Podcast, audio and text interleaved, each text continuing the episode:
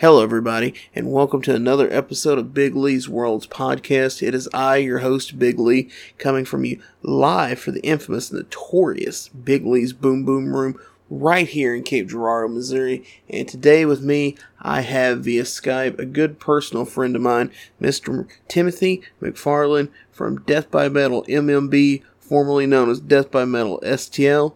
Today we're going to talk about the history of St. Louis metal, some of the adventures we've been in, and everything in between. Tim, how are you doing today, sir?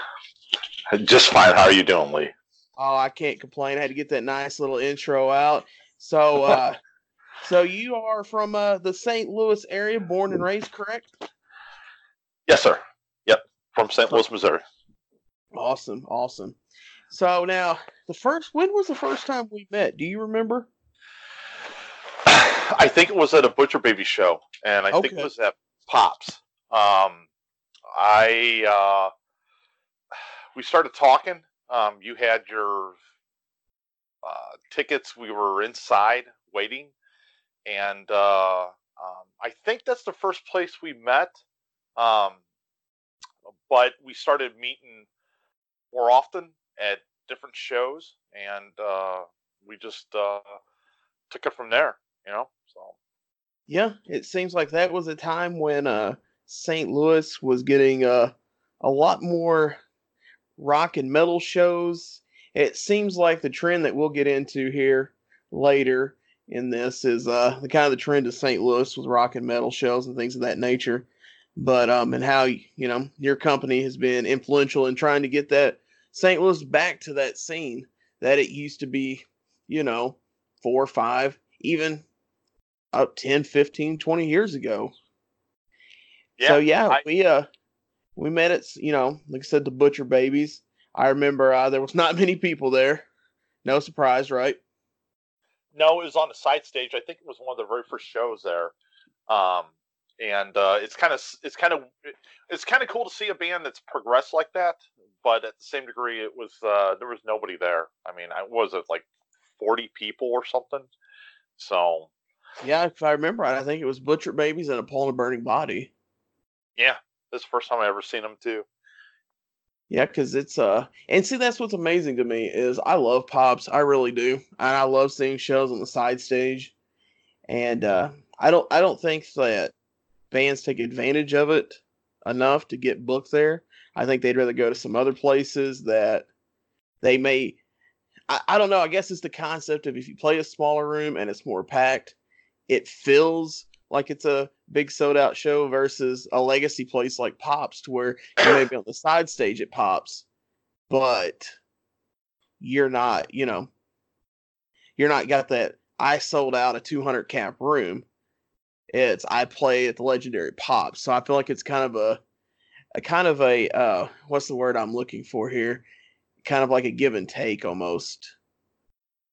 Yeah, it's I, it's kind of weird. I mean, you make a great point because so many bands come to St. Louis, but um, so many bands bypass St. Louis. But the bands that that do come to St. Louis, they don't get the opportunity to play at Pops because I do love Pops. I mean, Pops is the most. I've never had an issue at Pops. No matter mm-hmm. how many times I've been there, no how how many times uh, every years or whatever, I've never had an issue at Pops.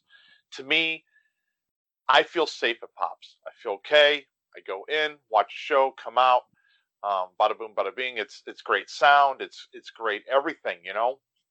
So, yeah, it's one of those things. It's just like Pops has such a reputation for being on the east side, but yeah. I don't think people realize like Pops has its own like security team, things of that nature. There, no other venue in St. Louis really has that.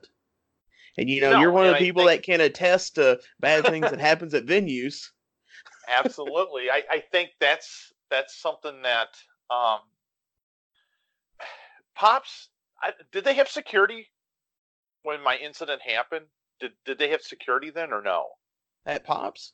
Yeah. Did they yeah, always Pop, have Yeah, Pops has always had their own security force there it it was kind of weird because it was like I'm a big advocate and, and I kind of spoke my mind about having security because it's just not me. and we always talk about this. Like one day it's going to happen again, and it's going to Mhm. happen worse than what it happened with me, and they don't get it because you know the police hang out at pops. I mean, I've seen cops there many times, and no other venue does it other than the pageant and Delmar. Right. Um, the pageant Delmar, and of course you go to Chaifetz. There's 2,000 cops there. Um, if you go to even the um, oh, what's that? The the theater downtown. What is, is Uh, it? The Stifel now? Yeah, Stifel, Stifel, something like Stifel- the old Stifel, Peabody. you go to yeah, you go to Stifel and it's there's security there. There's there's cops like hanging out, you know. So the only place that you don't see cops is Fubar, Firebird, and Ready Room. Like you just don't see them. Now Ready Room has cops walking in or out there sometimes and things Yeah, I like almost that. got a ticket at the Ready Room. Oh, yeah. that that place is is a cool venue, but it has the worst parking that I've ever seen at any other venue.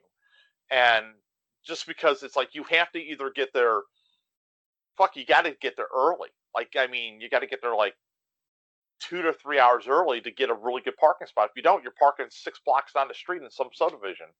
And hopefully, it's not a, uh permit only side of the street, which what I learned the hard way. Hopefully, you're not going to get robbed. You know, it's, well, that's it's- that's a fair statement as well.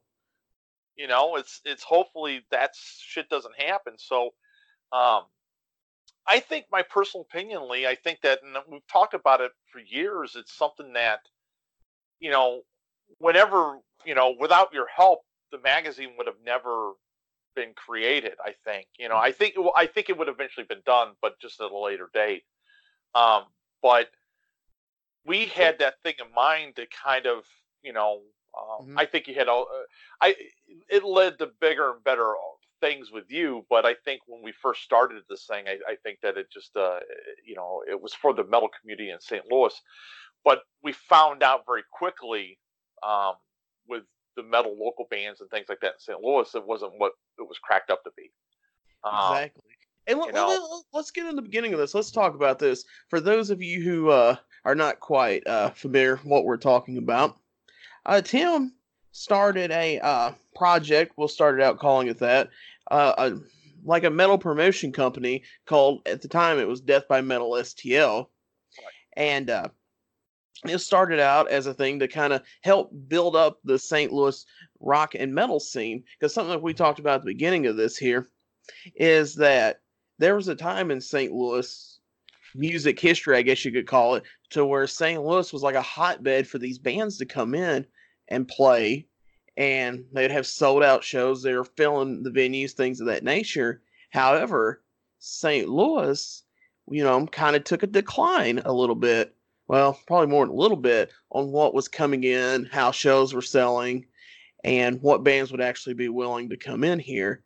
And uh, you know, Tim had told me something, you know, kind of went over some details with this, and I was kind of I was very interested in this because I I like to solve problems, and I like the fact of heavy music. Anybody that's listening to these episodes or know me outside of this knows I'm a big fan of heavy music, and I was like, this is a great opportunity to be a part of.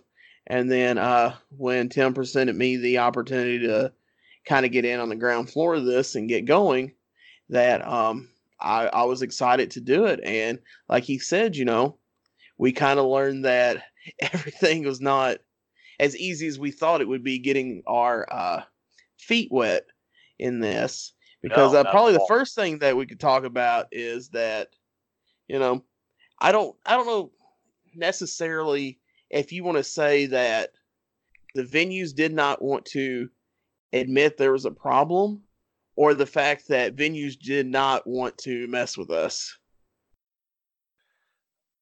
I think I think it's a combination of both a little bit. I Mhm. think it's something that you know did I did they not want to mess with us? I think so to a certain degree.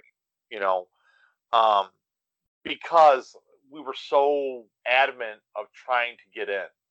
It wasn't like we were trying to get in for free. We were trying to cover the shows Exactly. um, and and they didn't want they didn't want anything to do with us, you know. Plus, at the same degree, we were very how can I say this? We were very adamant to, you know, cover the show. We wanted to do a, a good thing, and we basically went through the record companies, which that, as you know, it took a long time. Mm-hmm. It took a long, long time to do that, Lee. It was like, how many times did we get denied? You know, just for the simplest band, and then we just started going over their heads and just contacting the bands personally you know, we've made a lot of great fan, friends over the years with with the bands. Exactly. Um, because I never understood it, and I and I still don't understand this. Why a band or anybody, I don't give a shit if you're local or whatever, would deny a chance or opportunity to get any press, regardless of what it is and where it came from. Why would you deny that? And I still nowadays I I'll reach out to a band and like, they just put a new album out and whatever, and we're just, oh hey, let's do an uh, interview or can we do photos or whatever, and we get denied. But and it, it's crazy to me is because like kind of talking about that, we'd still go to these shows and there'd be no one there covering it. No. And it's like you said, you don't want publicity for this. It's like you don't do you not want to grow? I don't it's, understand that. Yeah, know? and and it's just, it's just amazing to me because you like like I said, it's like if you don't want this to grow, then you're in the wrong business here. I think music has changed so much, and and the way you run business has changed, and the way that you conduct yourself has changed um, in the last five years, and I think that we have seen all that happen. Mm-hmm. Um, communication is is the number one key to success. If you don't have communication, you're not going to really get anywhere. I don't give a shit if it's in your family or if it's in your business or if it's in your relationship. If you're not going to communicate with anybody, you're not going to have success. And for some reason, some of this, some of these bands and some of the stuff that they do, they don't communicate. If if I was if I was approached with you know, and that that helped the magazine, it helped you know, it helped the business that you're in mm-hmm. um, that's that's being successful. If you contact a wrestler and and they don't contact you back, and then they don't, you know, they wonder why they're not, and they're not that big, and they wonder why they're not going anywhere. Well, this is why. You know, this is why you're not going anywhere. If you're in a relationship and your relationship's failing, and you keep on making that contact, it's not going to work. It's to me, that's that's the key to success and to what we've always talked about to where we where we headed you know with the business because mm-hmm. it was something that we did leave we tried many many years and it was a struggle but that that that infamous day that it happened to me that's when it all changed that's when everything and i still say this to the day that's when it's kind of like and i don't know if you agree with this and, and maybe kind of a narcissistic um, move on my part by saying this, but I think that's when the city kind of took a dump a little bit with the music community because everybody saw or seen this person go through this tragic thing and the city turn on Like mm-hmm. these venues turn the crap out of them, turn on them. You don't think that these music companies don't see? Do you don't think these record companies don't see and the, and the bands don't see? I mean, seriously. So, anyway, go on with your story, but I mean, I, I got off the beaten path. But you know, that's I think that's what happened, and I think that's still what's happening because you see it nowadays. It's just, is it not a wreck? Is it really just not a wreck here in St. Louis, Missouri? Is it not a wreck other than these, the the amphitheater, Delmar Hall, and these other big venues that have shows a little bit? Is it not a wreck? Yeah, I agree. It is, and you know, we look at tours constantly that's past St. Louis, whether they're like it's not going to draw or they don't feel safe coming here.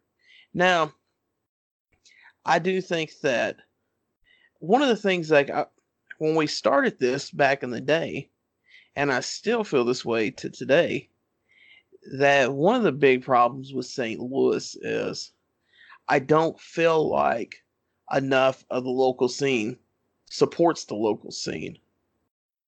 If that makes sense. Yeah, like I, you you see very little right. you see very little support from St. Louis bands, not just to other St. Louis bands, but promoting. To me, it's like a simple concept.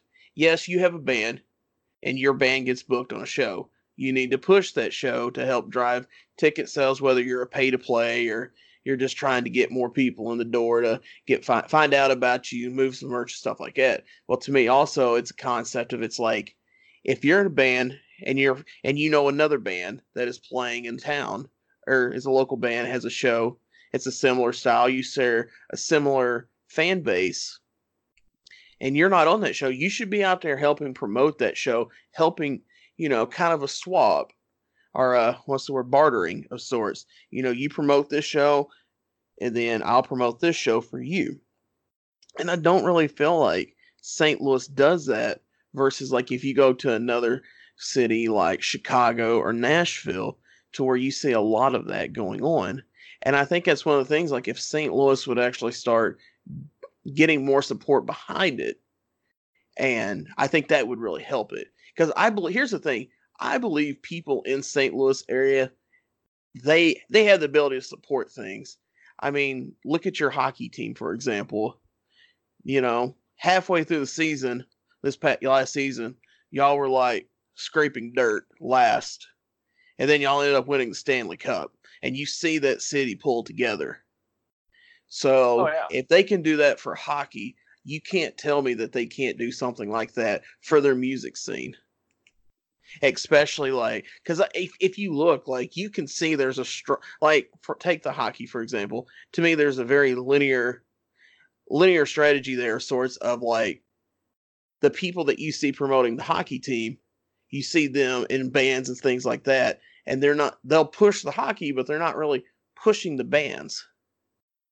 Which is crazy to me because if you look at other scenes or other yeah i guess other scenes i was going to say other flavors of music there. Like you look at like st louis hip hop for example you know you see these hip hop artists in st louis they're out promoting they're out pushing you know other rappers things of that nature.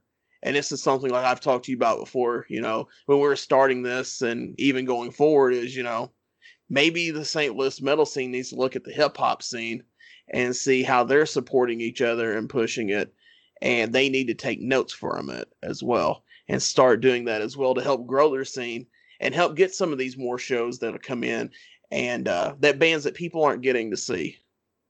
I I agree. I've always said that hip hop and and uh, you know, even country, Mhm. um, they support themselves, support other bands and genre or their, in their own kind. I mean, uh, to 100% way more than what metal does.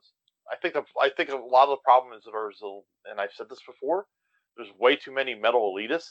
Mhm. Um, the the venues have let these people run amok, and they didn't stop them. And I think some of the venues are ran by metal elitists, and they don't give a shit.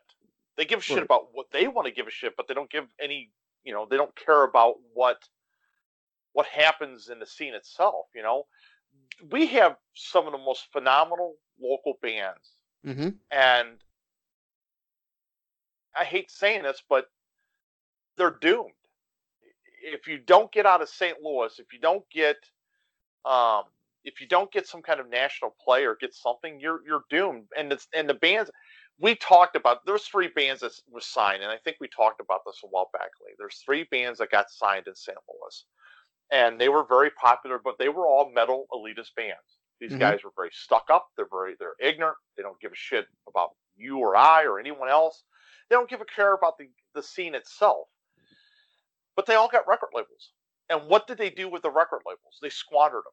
Each one of the bands did not do anything with those record labels. They squandered them. They they're they're not a big deal. They didn't really go anywhere. We could have me and you could have picked probably four local bands that would have thrived in that situation.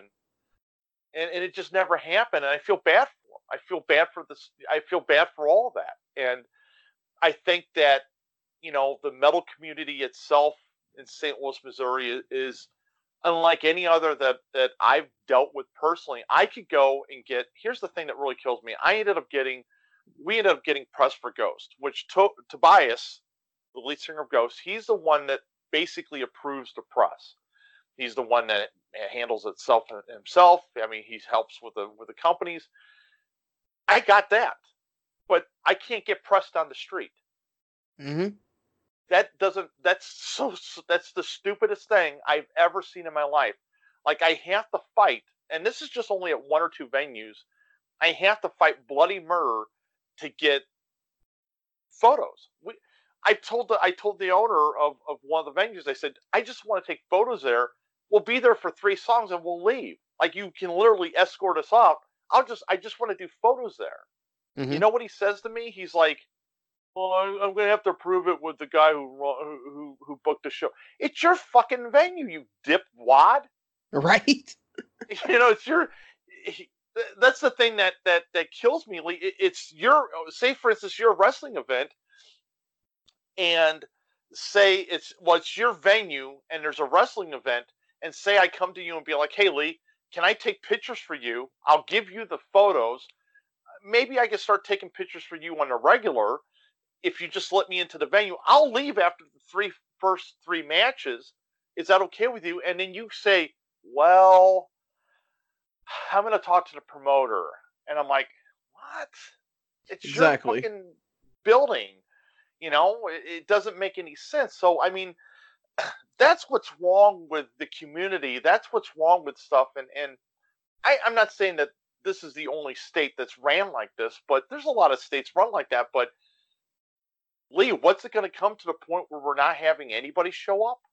I mean, there's bands that we've one uh, that's on our bucket list that's never been here, and I don't know even they're going to be here.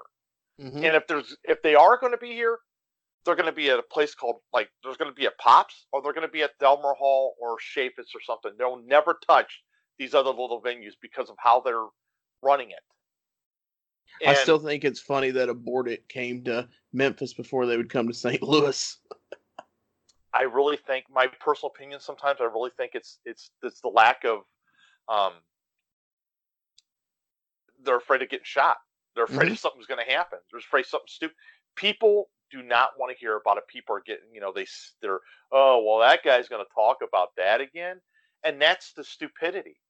That's the just the real ignorance. It's it's if something like that happened at a venue like that when you were, you know, if you had a wrestling event and something happened like that, wouldn't you kind of like make sure that will never happen again?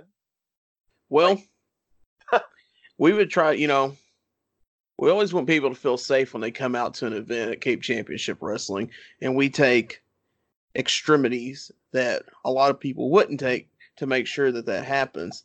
However, and I'm we can talk about this here in a little bit if you like, but uh, yeah. one thing that we have that not all the big venues or concert venues stuff like that is we have insurance. Knock on wood, we don't have to use it, but we have insurance in case something does happen. So somebody's not left, you know, struggling to pay their bills or fighting a lawsuit or something like that to get, you know, get help to be able to survive day to day expenses. Right. So, but we'll get to that in a second because I want to kind of move a little forward here. So, we decide to do this project. We go. I'll never forget being at work and you calling me in a frantic because we need a website. And yeah. I have no idea about the first thing about a website. So I go on my lunch break and try to figure out how to get a domain, which is a fun ordeal. And then we get the ball rolling on it. Yep. You know, we've had, you know, there's a lot of people that's come in and out and it's helped us and it's done some good work. Some did not the greatest work, but that's nope. neither here nor there. Yep. So we start getting the ball going, trying to get sponsorships, try to get our foot in the door to some of these venues. Not the easiest thing in the world to do. A lot of people, I think, just looked at us as a joke until we finally started catching a little bit of break here, a little bit of break there, a little bit of break there. Uh. One of the one of my I should I don't know if I want to say favorite memories, but one of the memories that I have is us covering Warp Tour from the initial headache of trying to get approved to get in Yeah. Through all that fiasco, getting a photo pass, and then them telling us that since we didn't have a full fledged camera, we couldn't go up front and take photos, even though Yeah. we're a digital site. And the phones that time and today often will take better photos than what the average digital camera will take, unless you have Yeah. some fancy, you know, high tech uh, camera, which the average person, you know, because here's what people got to realize in the start of this, this is a small mall and pop operation that we're running here. We don't have funds to go out and buy thousands of dollars in cameras and things like that, you know. We're Yeah. barely able to get our logo put on other banners and stuff to promote and things of that nature and barely able to get into shows much less go out and buy all this expensive equipment. So we made it work with what we had. And I think sometimes these people didn't understand that, especially in the case of the Warp Tour. And then trying to get all that squared away. But we made what we could of it. I still uh, remember thinking myself laughing about struggling to die to death in the heat. Well, I 2016 was a terrible year for me, but at the beginning, as you remember, I had a uh, uh, I had a medical issue that I went through, and Yeah. that year, remember, and this was before the incident, I think, or no, this yeah, this is was it before? It might be before, before or after. I, I can't remember. Before. And it was 110. Like Mhm. literally, it was 110 on the ground. And I went there, and I had a friend of mine, and it was you, and it was all three of us, and and and I told her at the time, I was like, I gotta go home. I, I gotta get the fuck out of here. I'm I'm you know I'm scared to death that my I was getting so hot that I was just like I don't think I can make this. And I'll never forget you walked up to me and you had that that hat that what, what Jurassic Park hat, the guy that runs the you know the the old man that has that big hat. You've got Mhm. you got a hat just like that. I was like, oh, that's your freaking Jurassic Park hat. And you showed up with a with a little backpack and you had the and glasses and hey, what are you doing? And I'm like, what the fuck are you doing? And you're like, I'm gonna go see some shows and I'm gonna do this and this. And I'm like, I'm not. I'm like, Yep, I survived about it. Well, I think I did like 10 hours out there that day. So you what now? Yeah. I oh said, yeah. Yeah, I did about 10 hours that day of shows, but I also found out that uh kind of sneaked back to the uh that that's the thing though, like we'll get to that in a second, but it's like the difference when they did a festival at the amphitheater versus like a regular show. Uh doing the festival since they had so many stages, they had I want to say like 8 or 10 stages there that uh Oh, yeah. you know, the a breakdown of what actually was considered backstage was a lot rougher than a normal show. So I was able to kind of sweet talk and window what little pass I had to go back to uh, an area at least where it was shaded and they had cold water. And that kind of helped me survive it. So I we- didn't. Yeah, you did. I think at that time, time I figured that out. You's done gone. I was gone. I was gone. That was one of the very few shows that that Warp Tour was kind of a cool thing, but why did they think holding it in the middle of fucking July or August was the greatest thing to do? I thought it was the dumbest thing I think I could have ever thought to hold a, a, a festival. And it wasn't like it was in a field. There was there's no shade there very Exactly. little shade. and how many times did you see people carted off? I mean, we went to um, we just went to the uh, Wayback Point Fest. Mhm. Um, we I wanted to see Living Colour, and I finally got to see them. Lee, I'm not joking you. I bet I've seen 20, 30 people just carted off, and I'm like, really? Because it's I'm I'm out here. It's not that hot. You know, like I'm I'm in the shade and I'm protecting myself, but I'm like I'm really not that hot. But I see people like carted off, and I'm like, wow, you know. But yeah, Warp Tour is one of the things that that was very very cool that we went to. The thing I missed the most was uh, I, one festival I miss the most is Mayhem. I, I Uh-huh. miss that more than anything else or any other festival that I've ever been to, because at the time, I'm per it was just phenomenal. Like you had so many awesome bands, and we just don't have that anymore. No, I agree. I remember because like that was the first time that I'd seen Upon a Burning Body, and I remember they played like a 15 foot by 15 foot plank with wood that was propped up, and like Yeah. everybody was going crazy. And you know, you had Anthrax playing a side stage, you know, Yep. right before, or right after Whitechapel. Yeah, I So- that's the first time I've seen Body Count. Oh yeah, body count. Body Count, and I remember seeing Body Count, and it wasn't like their newest album didn't come out. They're just it was before their new album come out. Mhm. It was Body Count, Cannibal Corpse. Um, oh my God, what other was on? I think it stuff? went like so like they had those three stages there, and if I remember right, it went like Emmure played one, and then you had to run over to go see Body Count, and then during by right after Body Count, it was Cannibal Corpse. yeah, it was Cannibal Corpse, and then I I forgot who was on the main stage. Uh, Um, who was on the main stage that year? I don't know. I don't know. I I know that. I don't know. I, I have no idea. I can't remember. I don't know if it was Slayer. No, it wasn't it was- Slayer. It was something big. I don't know what it was. I don't know who it, it was. Dude, this is a long ass time ago. I was gonna say, was this um, Korn? It might be Korn. I don't know. It, was it Korn? I don't. I still have somewhere in my bag over in my. bo- I got a, I got a big tote of all the shit that I collect over there. Somewhere I still got the pass. I Oh, still wow. Got like some pass that they gave us or gave me. Um, So I don't know how. it was Avenged Sevenfold. It says Avenged Sevenfold, Korn, Mushroom Head, Cannibal Corpse, Suicide Silence, Miss May I, Body Count, Trivium, Emmure, Texas Hippie Coalition, Veil of Maya, Parna Burning Body, Ill Niño, Islander.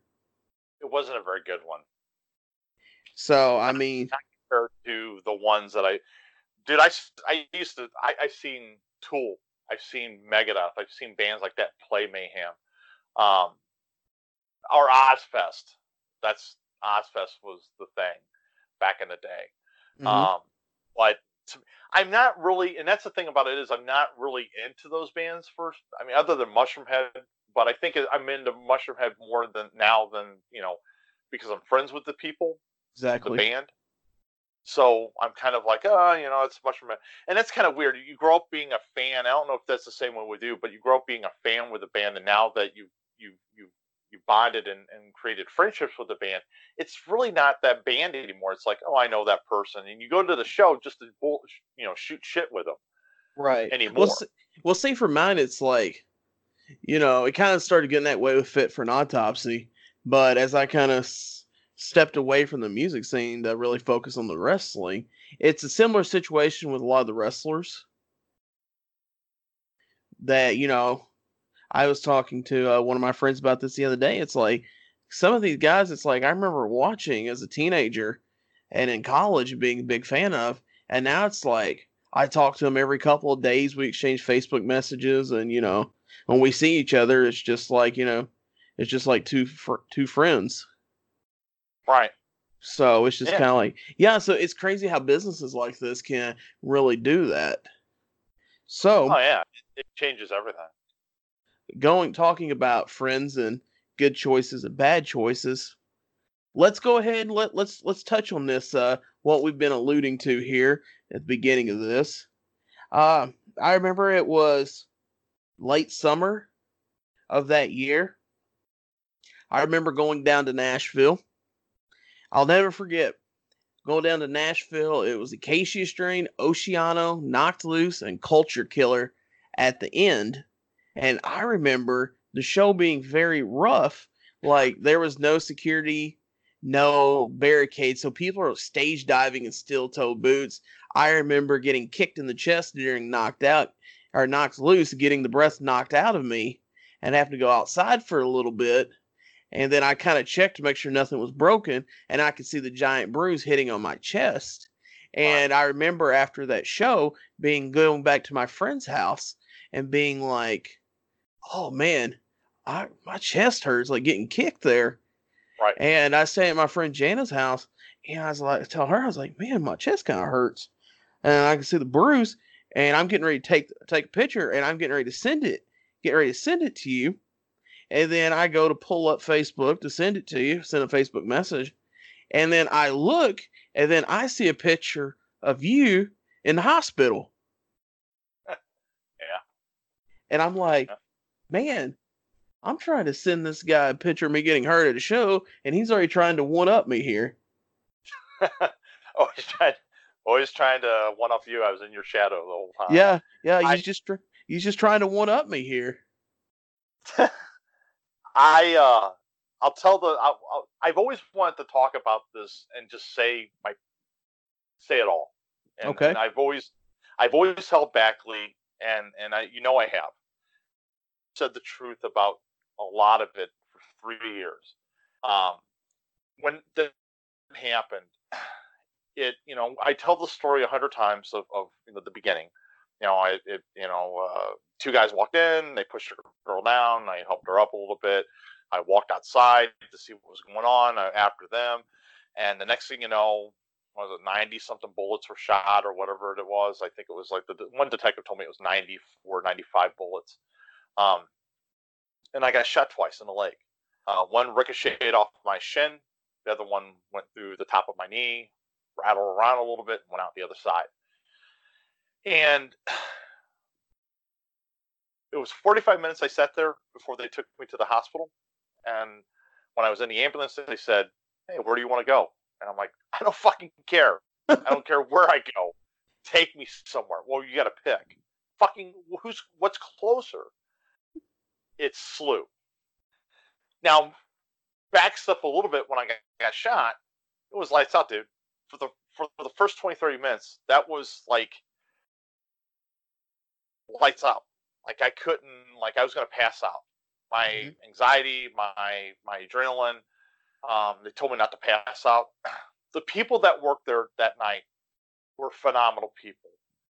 Um, there's not enough thank and whatever that I could say for the people that were working at at Fubar. They did everything they could to to handle the problem. But once I was in the hospital, that's when shit broke loose. I was there. I, we, they took me to SLU Hospital. I sat there. I talked to the owner of Fubar. I said, "Hey, come up." He came up. He sat with me. But the reality about it was, is when I came out the next, I, they released me three o'clock in the morning. They gave me some aspirin and said, "You know what? You don't, don't see any bullets in your leg. You're good to go. Your blood pressure's fine." Because I was freaking out about my blood pressure. I was like, "Oh, my blood pressure's gonna through the, th- go through the roof. I'm gonna die." Mhm. But not. my buddy Steve Jones took me home. Him and his son. I woke up the next morning and the flood of phone calls. I had so many people say, "I need to help you," or "What do you what do you want me to do?" And they started a GoFund for me, and so many people reached out and gave me money, and that was absolutely beyond. You don't see GoFunds anymore, regardless of I don't care what happens anymore. You don't really see any. You know that that was I think it was kind of like a fad. Um, but so many generous people reached out and they tried their best to help me. Now you have those people call you up. Everybody that listens to you to, to this, everybody has been in a situation at one time or another. You have people going, "Hey, I'll help out." They won't help you out. They're just saying that to say it. Right. Like I had so many people, "Hey, we'll cook you food." I had one person cook me food. Um, it was an amazing pouring, outpouring of, of, of just people just trying to help. You know, people calling me like, "What's going on? If you need anything, please let me know." But later, I found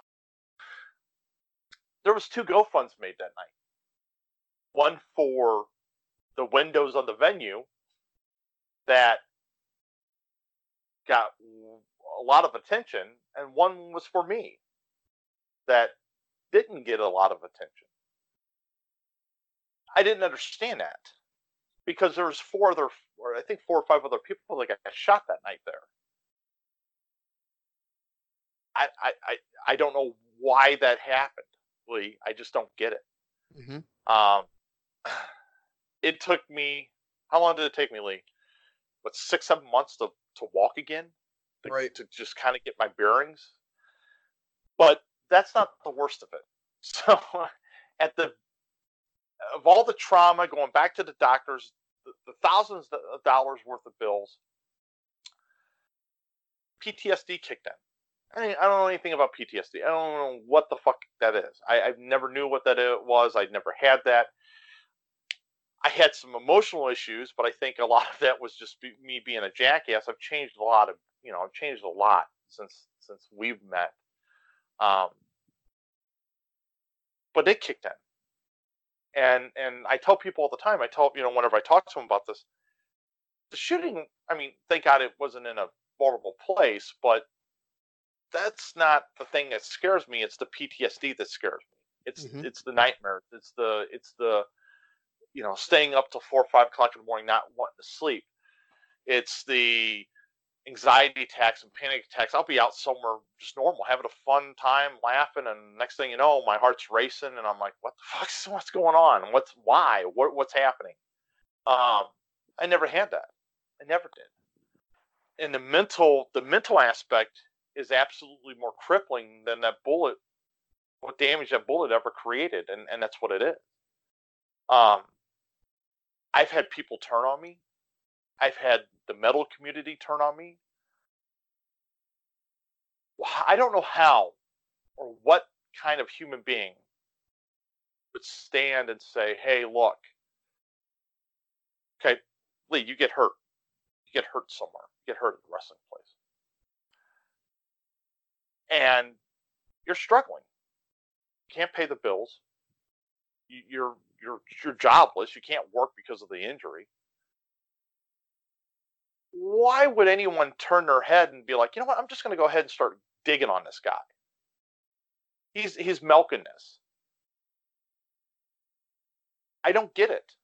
I never got it, and still to this day, still to this day, it's what it's been three years. It's it's been three years. Still to this day, people don't want to hear about it. They don't want to talk about it. They don't. They don't want to mess with it. They don't want to talk about it. They don't want to bring it up. They don't want anything. And I understand that I've got to move on. I understand I've got to do things, but do I really have to move on? I mean, it's a crippling thing that happened in my life. Do I, you know, can I can I heal? Is it okay to heal, or is it not okay to heal? And I've lost friendships over the years from this. Oh, you talk about this too much. You talk about stop talking about your shooting. Just get over it. Yeah. Am I wrong? I mean, what what the fuck? Uh, what do we live in? What what what kind of state of of shit that we live in? The person that promoted the show, that booked the show, that person never did. He reached out to me months after I got shot. It's not his fault. It's not my fault that you got shot. But you booked the show. Eh, it's not my fault the guy who runs the place been extremely nice. He's been everything that I could ever possibly think. He's been nice as nice as can be. But then I find out they're just digging on me. Mm-hmm. I have so many people that dig. This this situation of getting shot is a very traumatic thing. No matter who I tell or what how I tell it and, and what story that I you know uh, what version I bring up as far as how much I want to talk about you know, and I don't want to be I don't want that to be the focus of this this podcast or anything, but I mean to me if I was a 15-year-old kid and you told me, "Hey, you're going to get shot." 40 45, you know, 40 45 years old, you're going to get shot, dude. I mean, Right. we could say this for people that are 15 that's hey, you're going to die at your 20, you know, you're, you're, when you're 20. You don't ever know, but I would have never imagined this. It doesn't exempt me from anything, but at the same degree, the way it was handled, I'll never forgive people for that. I never will. I never until the day I breathe my last breath, I'll never forgive how people just act like the jackass and turned on me because it's like I wouldn't wish that onto my worst enemy. There'd be no fucking way. I would never, you know, when you're really really mad and you you you, you know, I think that's the worst thing when people get really really mad. They act like a they act like a 12 year old. They say things mm-hmm. really stupid, like really really dumb things. Oh, I hope exactly. you die or whatever like that. No, you don't. You don't. you know. So yeah, I've reached out. I mean, when when it happened, I reached out to everybody and their brother. I had some amazing people reach out to me. Some amazing bands reach out to me. Uh, just so many friends that just absolutely did whatever they could have done. Um, people that that donated money. Um, the one person that donated food, I will never forget her. And and regardless, uh, just absolutely, there's there's not enough uh, enough thank yous in my life but for some reason, again, this community let the let the metal elitists and the hipsters run it. And whenever you do that, that's lights out. That's mm-hmm. it. That's it doesn't matter. They've got it in wrestling. They it's it's an enemy other it's in your workplace. There's people like that. And when you let these people run that, that's it. That's that's that's you're going to sink the ship before it even sets sail. Right. And on top of that, that year I had a stroke. I, I used to weigh over 300 pounds and I think 320, 330 what I weighed, and I smoked three packs of cigarettes every day. I was I drank a little bit, you know that. Um, uh, and I had a stroke and it, it killed me. And it, I, I, it was a wake up call. And then five months later, I got shot and I remember telling the ambulance driver, I was like, I had a stroke five months ago. And he's like, well, you're not having a stroke now. And I said, well, I'm going to have a stroke. And he goes, you would have had it by now, bud. I'm just letting you know. And it was just, it was something. But, you know, you know, I, it's one of those things that uh, I always, you know, anybody's asked me about it.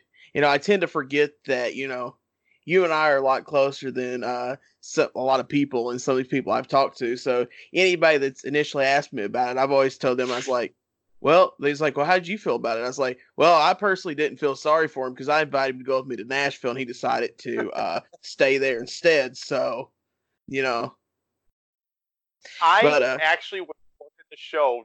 I was working shows, and I don't know if you remember. I was working shows, and I was doing load-ins. Remember that? I remember just to get in, just to get in the venues. Right. Now I remember uh actually I don't know if you remember the exact details of it, but I remember you uh you was telling me that uh you were you were staying and helping out to do security and load in and uh, you were yep. gonna get paid ten dollars an hour for it. Yep. Yep. Yep. And and I remember telling you, I was like, Well, she's go with me to Nashville for the show and you're like, No nah, man, I'm getting this ten dollars an hour, easy money. And then uh I'll never forget because you did the the the the deal was he's doing the security show for that, then going down the street to go see a local show, and uh, you never made it to the local show.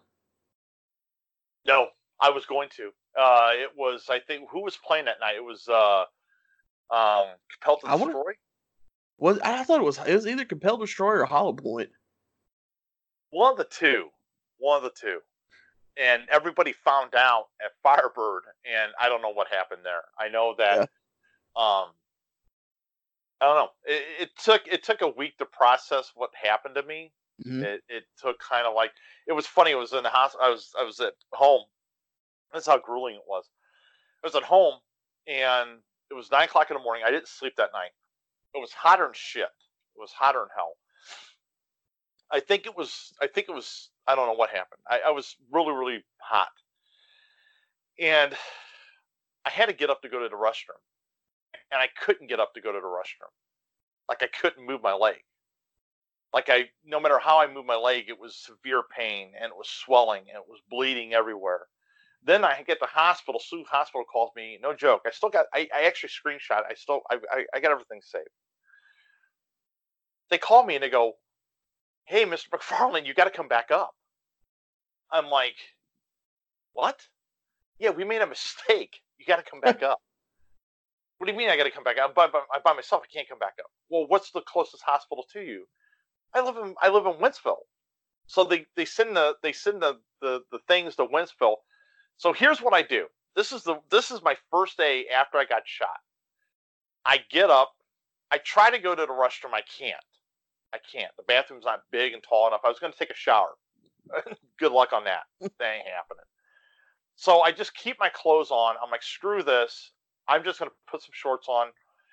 I'm going to go to my car and I'm going to do this. Well, dude, I couldn't like move. Like I got into the car.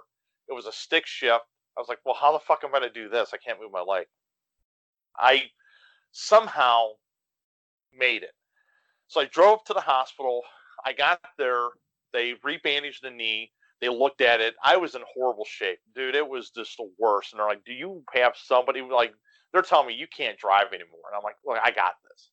Like, I just, I just want to go home, you know." So I ended up when I left the hospital. I was like, "I'm hungry. I have no food at home. I have no food at all." So I go to Walgreens. I pull up in the parking lot. I get out of the car, I get the crutches, I'm standing, I'm sweating from ear to ear because of the pain. I'm like, I'm gonna go in. Dude, I crutch all the way to the door. The door opens, I go in, I take two steps, and I realize, how in the hell am I gonna carry any food? yeah. How in the hell am I gonna do anything? And I literally, the most embarrassing thing that ever happened to me, I, I broke down. I it just it it hit me. It hit me like a ton of brick. I couldn't do it this lady that worked at the Walgreens, she was a young girl. She's probably like, oh, she's probably in her teens. She come right up to me, and she's like, "What's going on?" And I'm like, "I can't get food." She goes, "I said I'm just gonna go home." And she goes, "No, no, no, no." She goes, "What food you got?" She goes, "Let's let's go shopping." Let's she goes, "Sell down. Let's go shopping."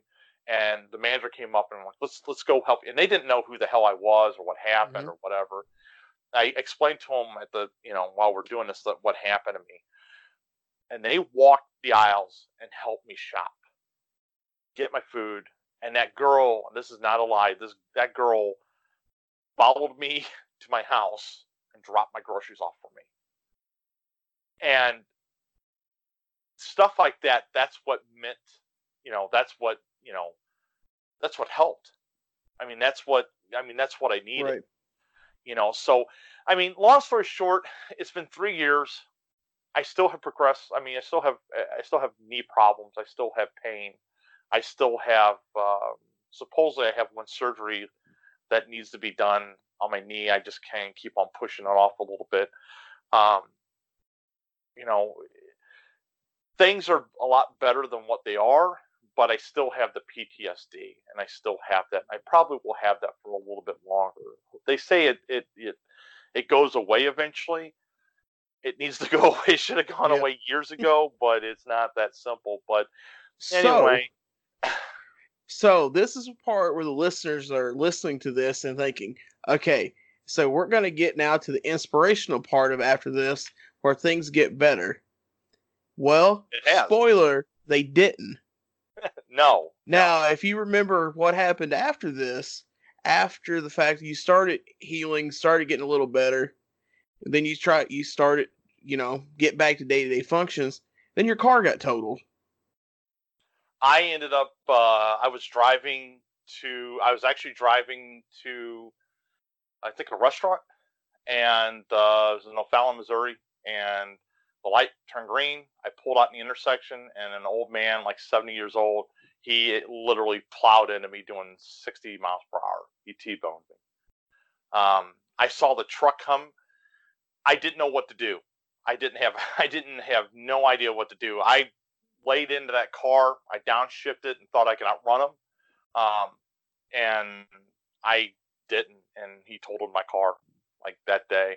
It the only thing it gave me was like a mild like concussion a little bit, mm-hmm. but um, I saw him coming and I prepared myself for the hit, so I didn't know what. Um, I didn't know. I didn't know at all. Like it, it, it was just the uh, it rain, dude. When it rains, I swear to God, it fucking rains. Yes, um, that is true, my friend. That is very true. it it rained, and I was just like, I just looked up to the heavens, like, you, what do you got? What are you doing? Like, I I don't get it. I don't like, you know, me personally. My grandfather always told me, and I was raised this way. My grandfather told me, and I talked about, you know, there's always somebody worse out, you know, out there, you know, worse than you. My grandfather always told me, he goes, a half a bucket of shit and a full bucket of shit is still a bucket of shit. It's how you Right. deal with it.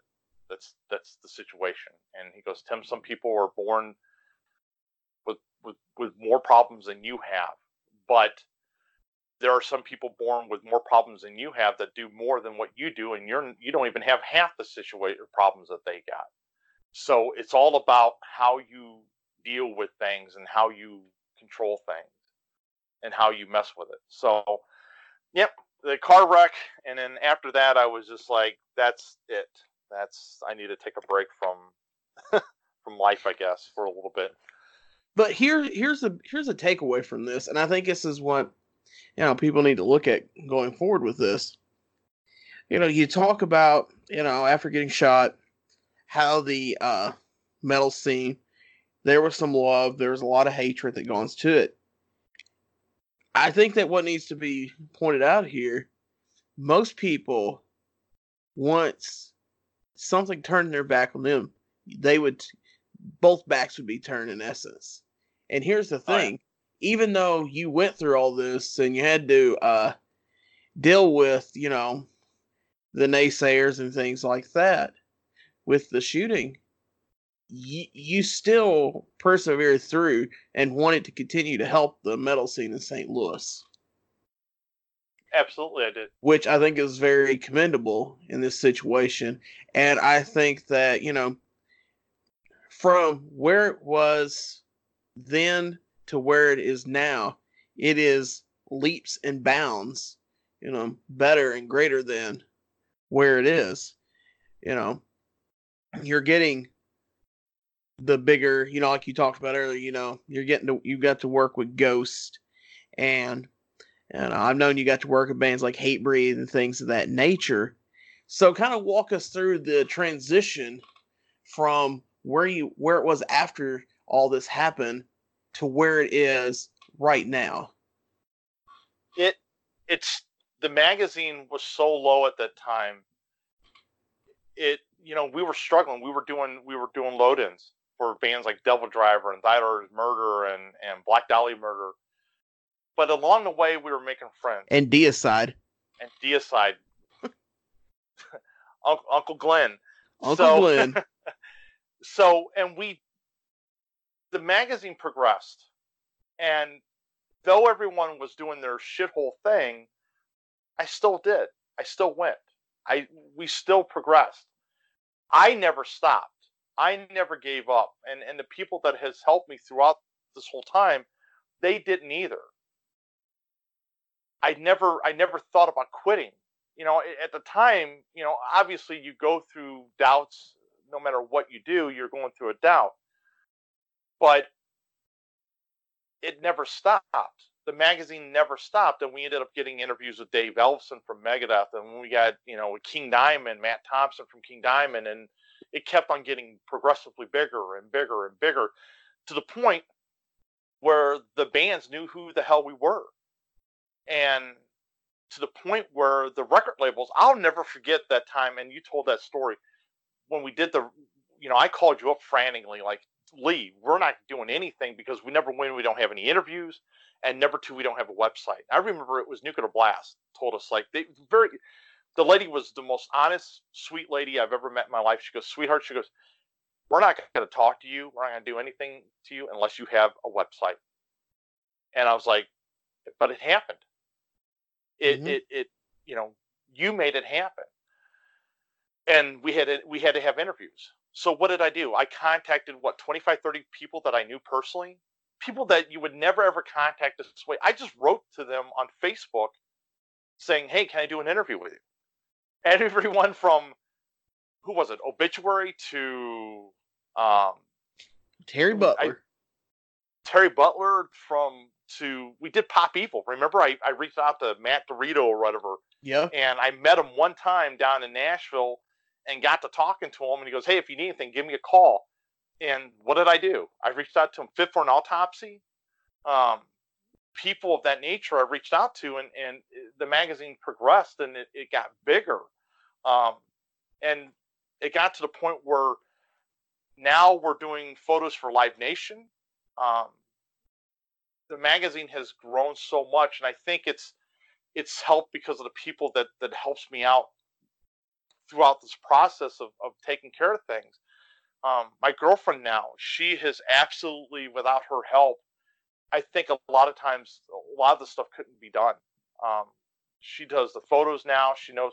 Dude, we bought a she bought a real expensive camera, and we needed a camera. We finally bought one. I, am because I'm I'm just a penny pincher, mm-hmm. and we finally bought one.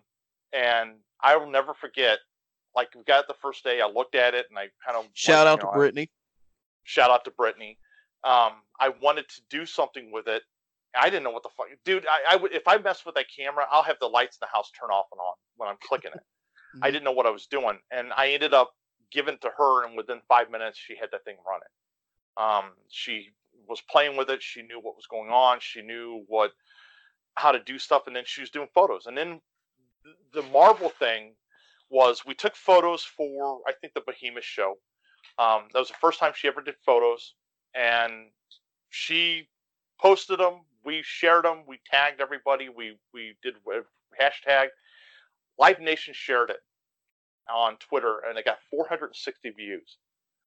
Um, 460,000 views. It got shared, and I realized, and this was probably a couple months ago, that was that was it. We made it. Like mm-hmm. we we actually on the map, and now we can reach out to no matter who it is. I reach out for an interview or whatever like that, and it's done. It's pretty much it's it's yeah. But again, alluding to or going back to this first conversation, I can get shows out of you know this. We've done this before. We got shows out of state. We got shows in Europe. Did we just not do press and and and Summer Breeze? Or well, the magazine just do press with Summer Breeze and and and and Party.San over in Germany. We just did press. We just did photos with that. But still, at these couple venues here in St. Louis, I can't get it. It it absolutely crushes me. But the magazine has absolutely progressed. We had sixty thousand hits last year. Um, the the um, the we got two Facebooks that are doing fucking phenomenal. We've got an Instagram, I think, up to 13, 14,000 followers. It fluctuates. Twitter, I don't know. I don't know what to think of Twitter. Um, I've got a pa- podcast that I'm going to be starting here in about a month or about a half, you know, a couple weeks. Um, I'm going to try to get the YouTube channel going. It's progressively gotten better, and I think the thing about it is, is that no matter how what happens to you, you just can't get up. You just can't give up. You just got to keep on exactly. running. You got to get up and keep on running. And I can spend my time hating people and hating things, but that's not going to do me any damn bit of good. And you know, you ended up leaving the magazine. Um, it really it, that was probably the hardest day of my business career is to get that letter. And i was devastated at the time you know mm-hmm. i was mm-hmm. just like how am i going to fucking do this? I mean i got it and the guy's gone. And you started a very successful business yourself. I mean you start i mean that's i mean you with, with with the help of people and things like that you've done what you're doing. You know you have an awesome partnership uh, with a wrestling company. But again you're like me you just didn't stop you continued it, and and and continued to be like, you tell me no. Somebody tells me no now. What do I do, Lee? I'm gonna go behind your fucking back. I don't give a shit. Right. I'm gonna get yes because you know what? Somebody's gonna say yes to me, and sure shit, somebody does say yes to me. So, and, and that's the thing is it's like when I left the company, it, it was not something that I necessarily wanted to do. It was something that I knew that I could not give 110% to both companies and still be a functioning human being. I knew that where I needed to be was at the wrestling. I knew I had faith in you that this would continue to go and it would go in the direction that it needed to go. So it was hard to send that email So yes, to those listeners, I, I sent an official email. It wasn't like I didn't send a text that said I hate you, I quit. Like I sent an official email saying, hey, you know, this is kind of where it is in life. This is where my calling is. And like I put in there, you know, if you and I and I feel like I've stuck with this since that day is, you know, I've always said if you've ever needed anything from me, you know how to get a hold of me. Yeah. Yeah. And, and it, it I've always had it was kind of me, you and Phil. And you know, Phil came at a later time. But I mean, and Phil's always been, you know, Phil kind of took up the slack. Um, Although Phil's still in debt to me because he never yeah. paid forward what he owes me, but that's another story for another day. that's that's something that you need to talk about with him. But the um, it's kind of funny. Phil's been there from day, you know, from almost day one mm-hmm. to a certain degree. And he told me probably about a month ago. He goes, "Hey man," he goes, "October is my last day." And did it bother me? Yeah, it kind of it bothered me, you know. But there's more important things that he has to take care of in life, and there's more important things that he has to deal with, and that's fine. And I've been running the magazine for the most part. I've been doing it, you know, by myself mm-hmm. for the mm-hmm. last month or two. And it's very easy. It's it's pre-scheduling things. It's taking time out of you know my life to do stuff like that but it's just pre-scheduling shit and just kind of just like okay well i'm just going to go ahead and and uh, you know do this because this needs to be done today and then i'm actually ahead of the game and we started doing booking. We we're booking bands um, we we promote bands as much as we possibly can. Um, you're not going to make everybody happy but for the most part i'm the most honest black and white guy. I'm probably too honest about shit um, but I'm the most honest black and white guy that you meet, and and I just don't tell it how it is. You know, I'm just like, okay, well, you know, this is going to happen. This is going to happen. This ain't going to happen. This ain't going to happen. Um, but yeah, why why can't my band that has 200 likes on Facebook? Why can't you get me opening for Metallica? Dude, I had a band, and I'm not. I'll never mention any names, but I had a band reach out to me and go, "We want to open up for Rob Zombie." I don't know what crack you're smoking, but you need to clean that fucking screen before you hit that pipe. I don't know what you're thinking that you could think that that would happen. That's just the silliest thing I've ever heard. And I've had bands. I don't understand why we're not doing. I'm just kind of like, are you kidding me? You know, uh, it's you know what? God bless them for for you know. Here, how about Southern way of saying it? Bless your heart for you having the gall to think that you're better than everyone else and whatever. Lee, you know it just as well as I do.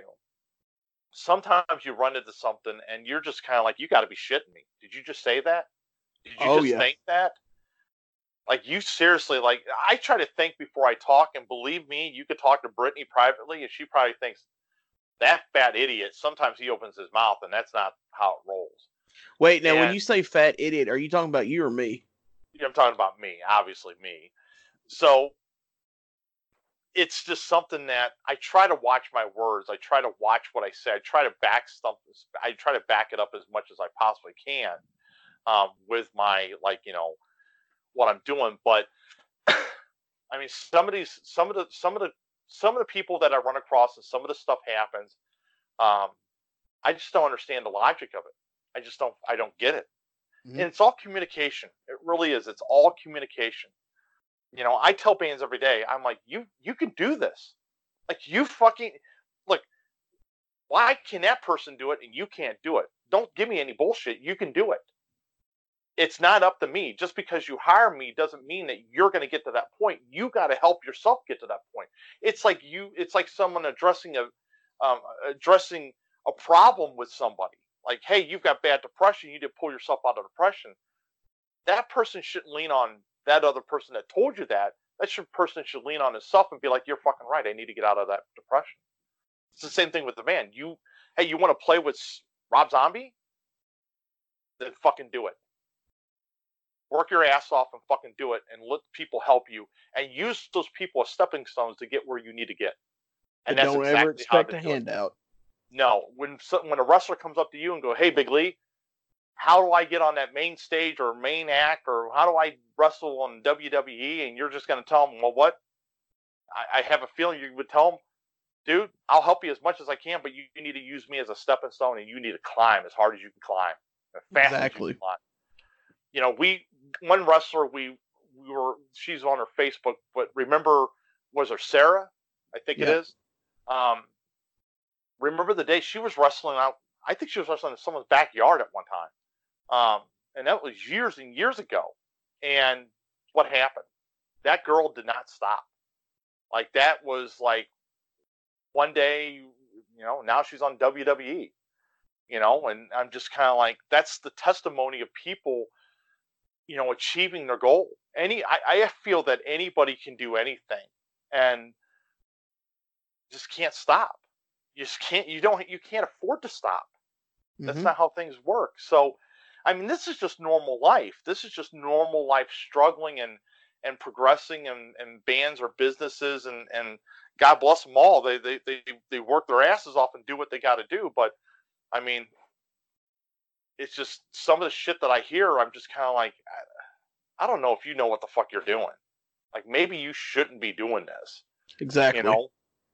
So it's just You're a- not cut out for the business. It isn't a hobby, it's a business.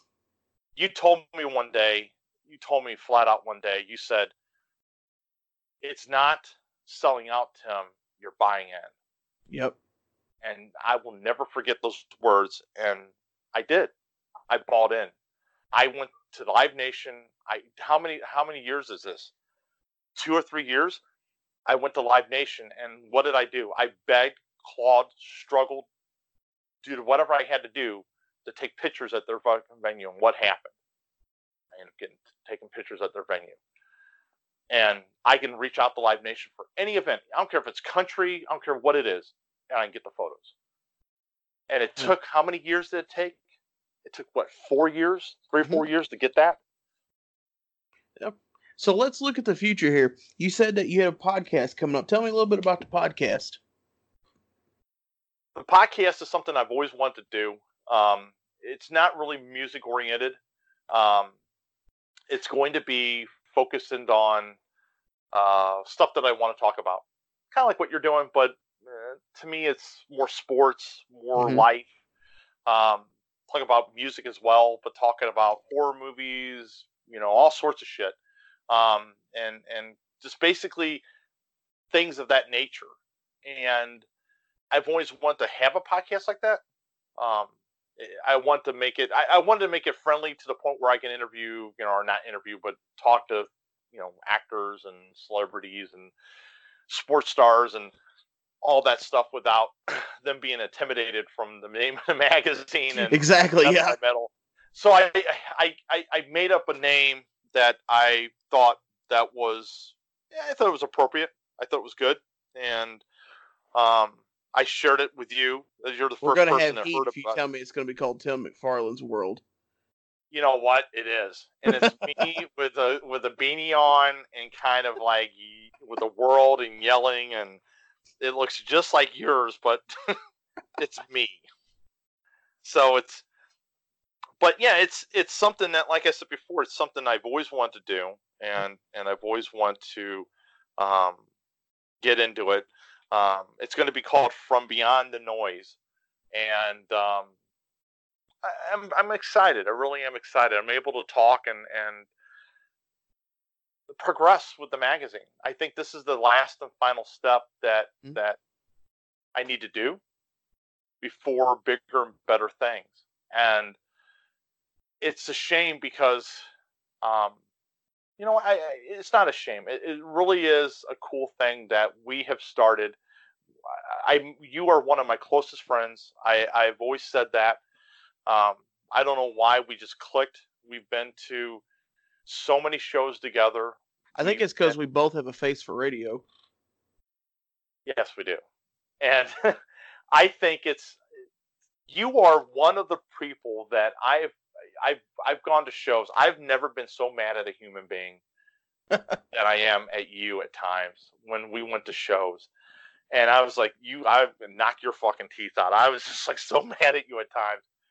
But then again, there wouldn't be enough to push have me push you away because I just you're that kind of person and Mhm. but you did what you wanted to do. You didn't give a shit about anyone else. You're doing what what Lee needs to do, and you did it. And you got pictures with people and and bands, and that we used to be. And that's remember I remember the phase that we went through. That we went through like um, uh, getting pictures with with band people. Right. And I think I'm gonna let you tell the story real fast. But there's one individual band that we ended up. We were down in Tennessee. oh dear We God. wanted to get a picture with this guy, Oh. and it took what a year later, year and a half Oh, later, Lord. we got the picture. So, I actually wasn't going to tell this story, but I'll go ahead and tell it. So, Tim and I went down to Clarksville, Tennessee. So, for those of you who are not familiar with the area, uh, Clarksville, Tennessee is on the Kentucky Tennessee border, roughly about an hour before you get to Nashville. And there was a venue there called the Warehouse, and we went down to go see the uh, death metal iconic band Deicide, or as we referred to him earlier as Uncle Glenn's band. Yeah. Glenn Benton. The I, I don't honestly like I tell people this story, like I don't know exactly how to fully describe it as like the way I understand it is, you know, Glenn got the inverted cross branded into his forehand or his forehead, not his forehand, his forehead Forehead. Yeah. and uh, that something like he is going to start like a suicide cult, and he never followed through with it. And when it kind of didn't fall through, it seemed like his popularity took a decline. So, anyways, we uh, go down there to to go see Deicide, and you can search the social medias. There's a pretty cute picture of me and uh, Tim together in our mat in our well, not matching, but uh, both had Deicide Christmas sweaters because it was Christmas time when this happened. Because that's how good of people we are. We go see the satanic death metal band Deicide at Christmas time. Yeah. So we get these like the cool little Christmas, ugly Christmas sweater things, and it's a very small venue. Like I mean, Yep. so meeting the notorious Glenn Benton from Deicide was not going to be an issue.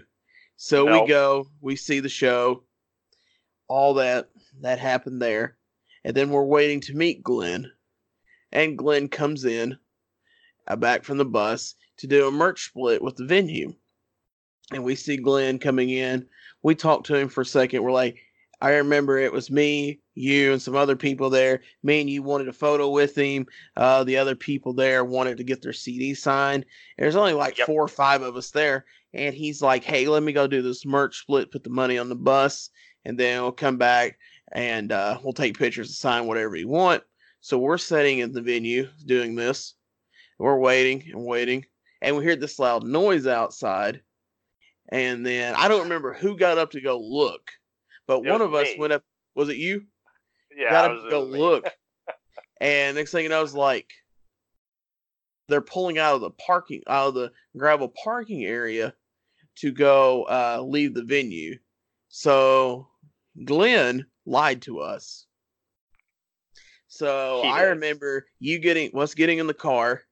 We was in your car, or like drive, like driving really fast, trying to chase them down to see if they're going to a truck stop to be like, "Hey, where's our picture at?" Yep. Needless to say, we did not catch up with them. So I wrote a Facebook post calling them out, saying, "Hey, you know, like what happened? You said this. That's not cool." I ended up getting blocked from the Deicide Facebook page. So Yes, you did. for those out there wondering what kind of person I am, I got blocked from one of the most evil satanic bands Facebook pages of all time because I hurt their feelings. It was. I'll never forget. We were. Remember, we went back. It was kind of like backstage, and Mhm. people were walking back there, and he was smiling, getting pictures with everybody. And we were like, we were next. Remember, we were next to get down there, get get back there. And what happens? Some ding dong comes up and goes, "Hey, you guys got to leave the area." Right. And we're like, "No, wait, what? No, it's it's right here." and I remember us name dropping the promoter of the show at that time, and it still Yes. didn't matter. No, no, it it did not matter at all. I was like, you gotta be fucking shitting me. This just fucking happened. Mm-hmm. And we were blitz pissed. Remember, I don't know what time it was. And this is pre before anything happened. This is 2015. I, I still have the poster for that from that night. Mhm. Um, that we went to Subway at a gas station Yep. and we didn't get home. It was probably the worst drive I've ever. I don't know about you, but this is the worst drive I've ever had in my life driving somewhere. I've never been so tired in my life. Yeah, because to never. Still to this day, I never understood why you didn't just stay here. Because we went from Clark. Clarksville to Cape to drop me off, and then he drove from Cape to Wentzville. I don't know, dude. I what what, what time did I get home? Four o'clock in the morning, and then I think I had work the next day. Yeah. And I'll never forget going to work, and we sat on. I sat on the zero turn. I worked for the parks department, and I sat on the zero turn during lunch, and I fell asleep. And everyone let me sleep because my big boss wasn't there. I didn't. I woke up at five thirty in the afternoon. Everybody was gone. We leave at three thirty every day, and then a note stapled to my chest saying, "Lock up the doors, dumbass." And and they took pictures of me and all sorts of. They painted my arms and stuff. I was so tired. I, I was just out of it. But that was one. Was that was probably the most infamous, infamous thing that we ever did. That was the worst. I know that for me, one time I said hi to Scott Ian from Anthrax, and he basically just blew me off like I was dirt. That really bothered me.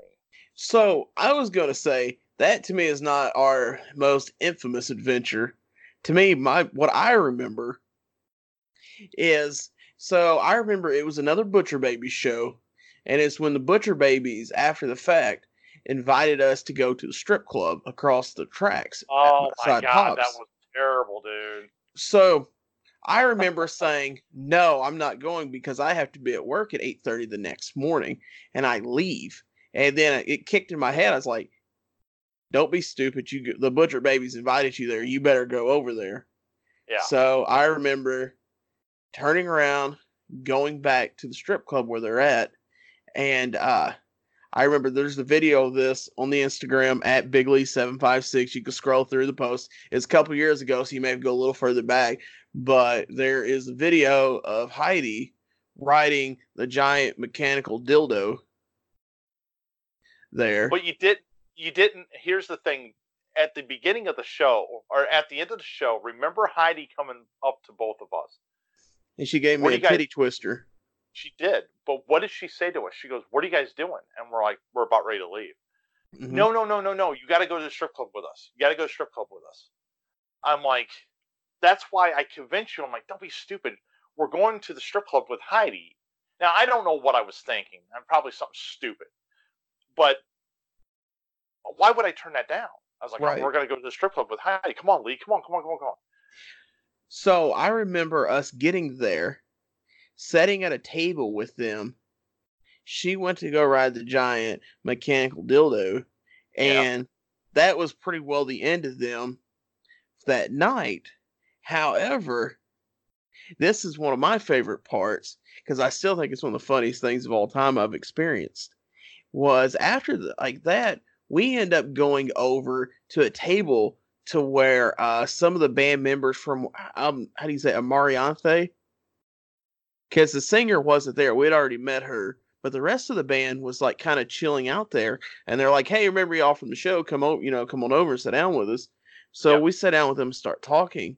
And one of the members of the band ordered a round of Jameson for everybody. Yeah. And I remember you looking at me terrified, like, and say, What do I do with this?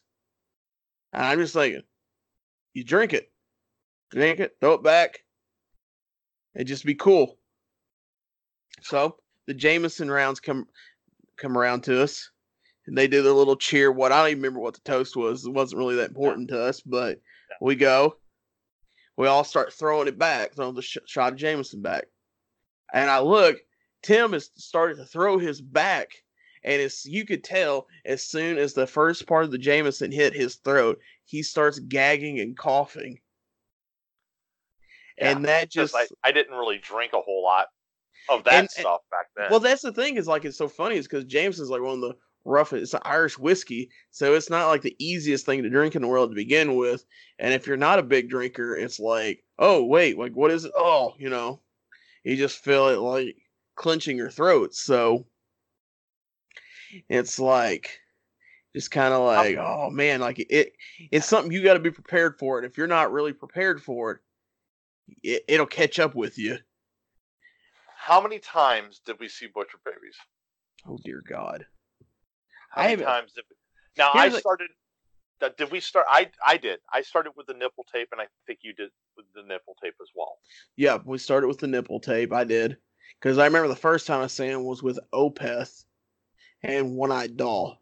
Was so, it in Nashville? do what?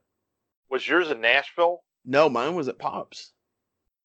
See, we were. I was at that show with One Eye Doll because we got that interview with her later on, and I'll never forget. I sent I sent Phil up. He'll never forgive me for that. I sent Phil to One Eye Doll, and he goes, "That was the worst shit I've ever done in my life." because it was like the, he was asking a question and she would answer it like and his her husband was just like no no no honey you need to talk about music not like flying bats or whatever and she's Right, going right. tangent so anyway i that's where i saw that's when i seen him but i think we stopped counting after seven or eight times and we were just going i think after the third time a group of us we were just going just to fucking keep the tradition of going we didn't really give a shit either way. But yeah, because I know it got to the point to where I stopped going. oh, I did just, too. Just because, you know, it's a two hour drive each way for me to go. And it was at the fact is like, it was a fun time and everything. But at the same time, it's still, you know, it's still a haul. And it got to the point where if it wasn't other bands with it, then, you know, it was making it rough for me to make the trip up there just for that. Yeah. It. I think that's that's one of the bands. I finally got an interview with them. Um, I think how many years ago? I think two or three years ago, I got an interview with them. Um, finally sat down and, and got to talk to him and see him personally. and was with another friend of mine, and I mean, they're probably Heidi's probably one of the most nicest people, um, person that I've ever ran into. Carla, she's she's super nice too. She's Mhm. just distant. Um, but we ended up being friends with them over the years, um, where we can just walk up to them and they'll kind of look at you a little bit. And, oh, I know who you are, you know, and, and stuff like that. Right. But that's something, like I said before, we we always went and and did, and we Fit for an Autopsy is like one of those same bands. I think I stopped seeing them after six or seven times. Um, Goatwhore the same way. I'll I'll never forget. I talked to Ben. I'm like the lead singer. I'm like,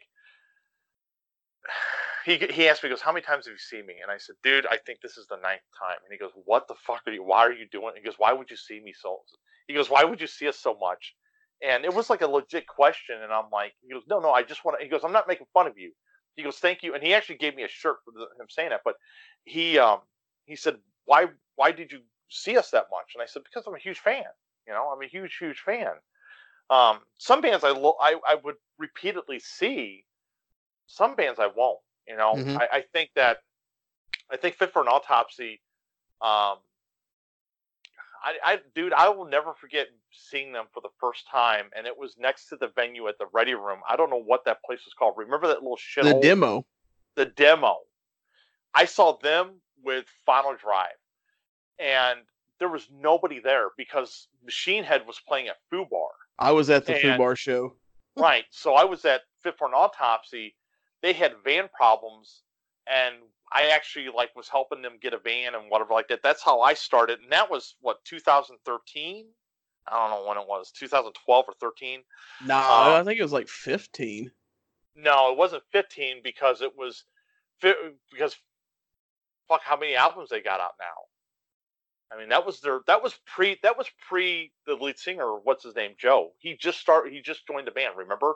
Yeah, because I want to say that was that was 15 because right after they did that tour, they did the tour with Suicide Silence, and uh, that was when I saw them in Memphis.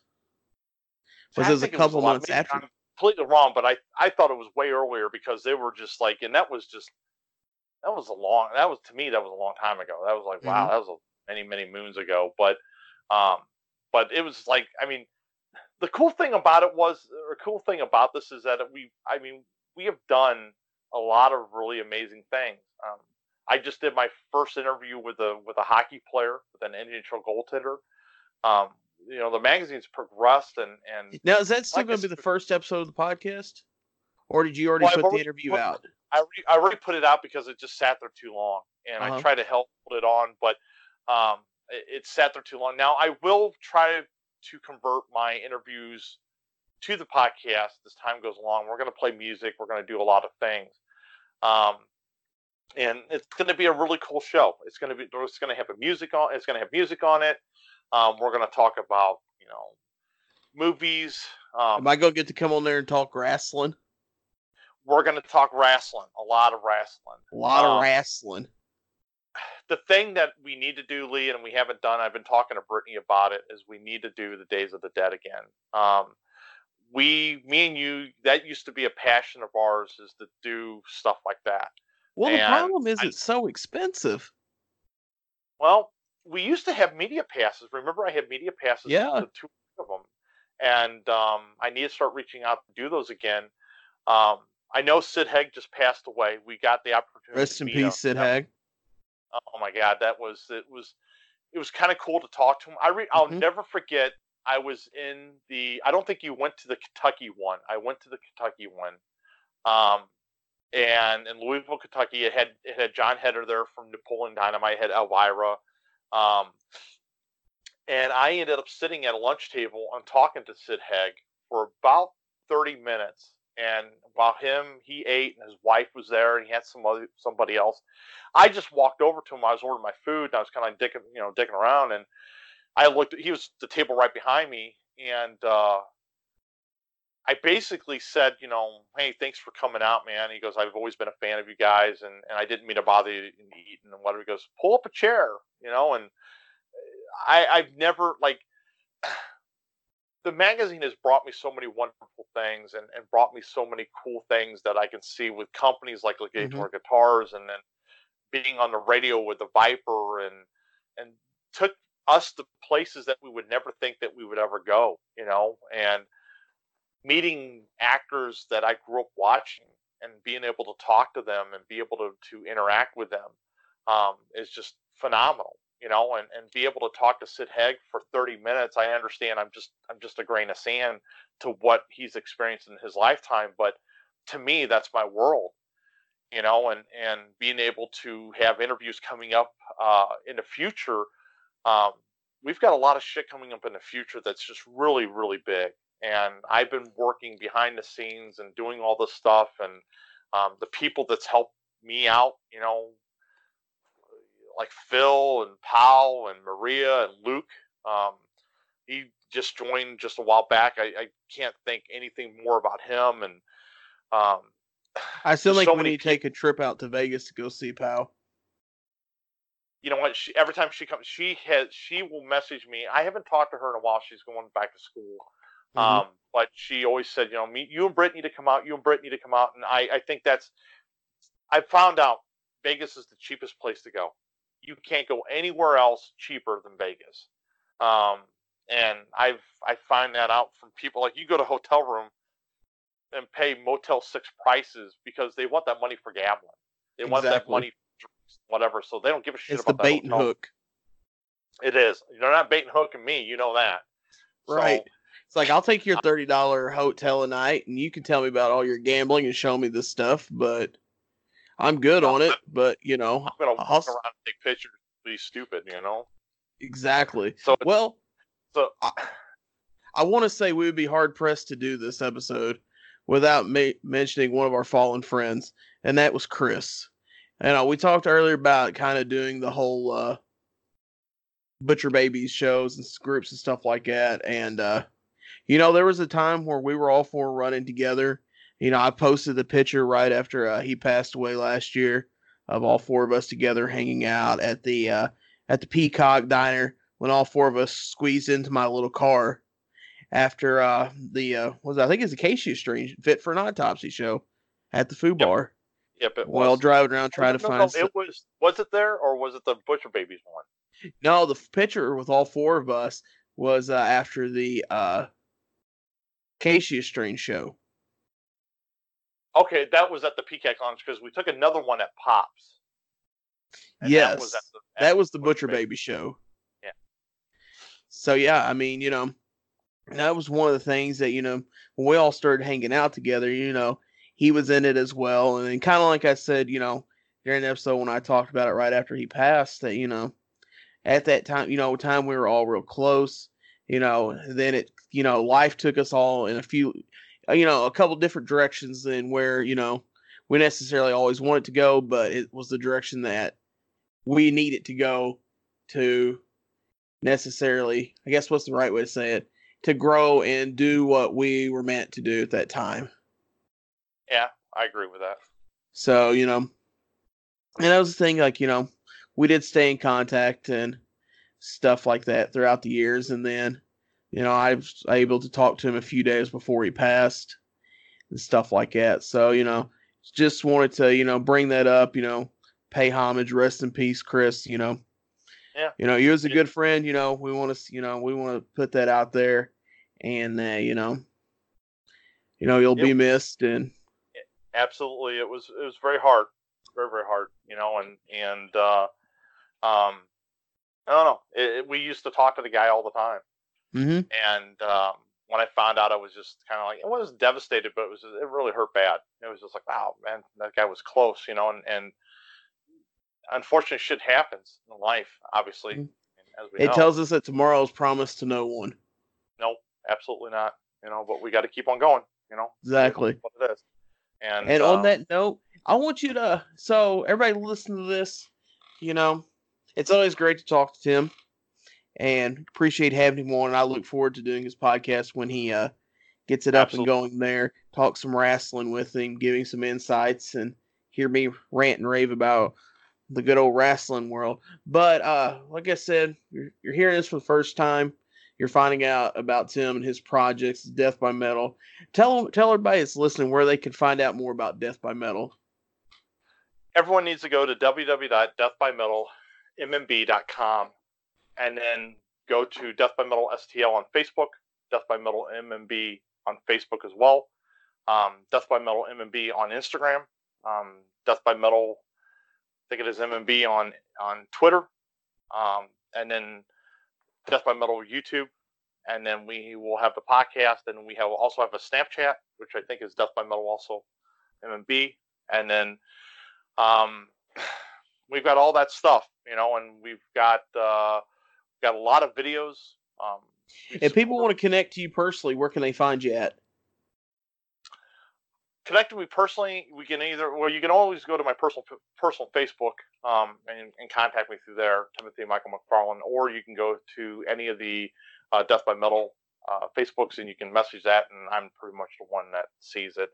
Um, and then uh, you can contact me through there, and then we do we progress to booking, we do promotions, we do all sorts of stuff, and uh, for the metal community and uh, we've got a lot of good stuff and fun stuff coming up in the future and a lot of cool things you know Awesome. Well, definitely make sure y'all check out all them socials to get um uh stay on top of everything that's late breaking and updating in the St. Louis metal community. Not just there, but uh like I said, they're covering all throughout planet Earth. You know, they're hitting all the countries that they can. They've got they've got feet and troops everywhere to uh bring you all the best metal uh, news, movies, things of that nature. So, like I said, Tim, I appreciate having you on here. Uh, you've been a great friend for many of years, and uh, I'm proud of your success. I'm looking forward to what all that you have coming into the future. Make sure, like I said, everybody check out them socials he mentioned. Uh, make sure you like, subscribe, follow the Big Lee's World podcast. If you got any questions, email suggestions, make sure you send an email to bigleesworld at gmail.com. Follow us on Facebook at facebook.com slash bigleesworld. As always, follow us on Instagram and Twitter at biglee756. And any last words, Tim, you'd like to say?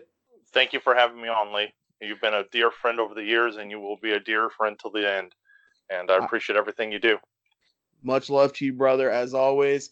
And uh, we'll look forward to seeing you soon. Take care, buddy. Thank you. All right, thanks you too.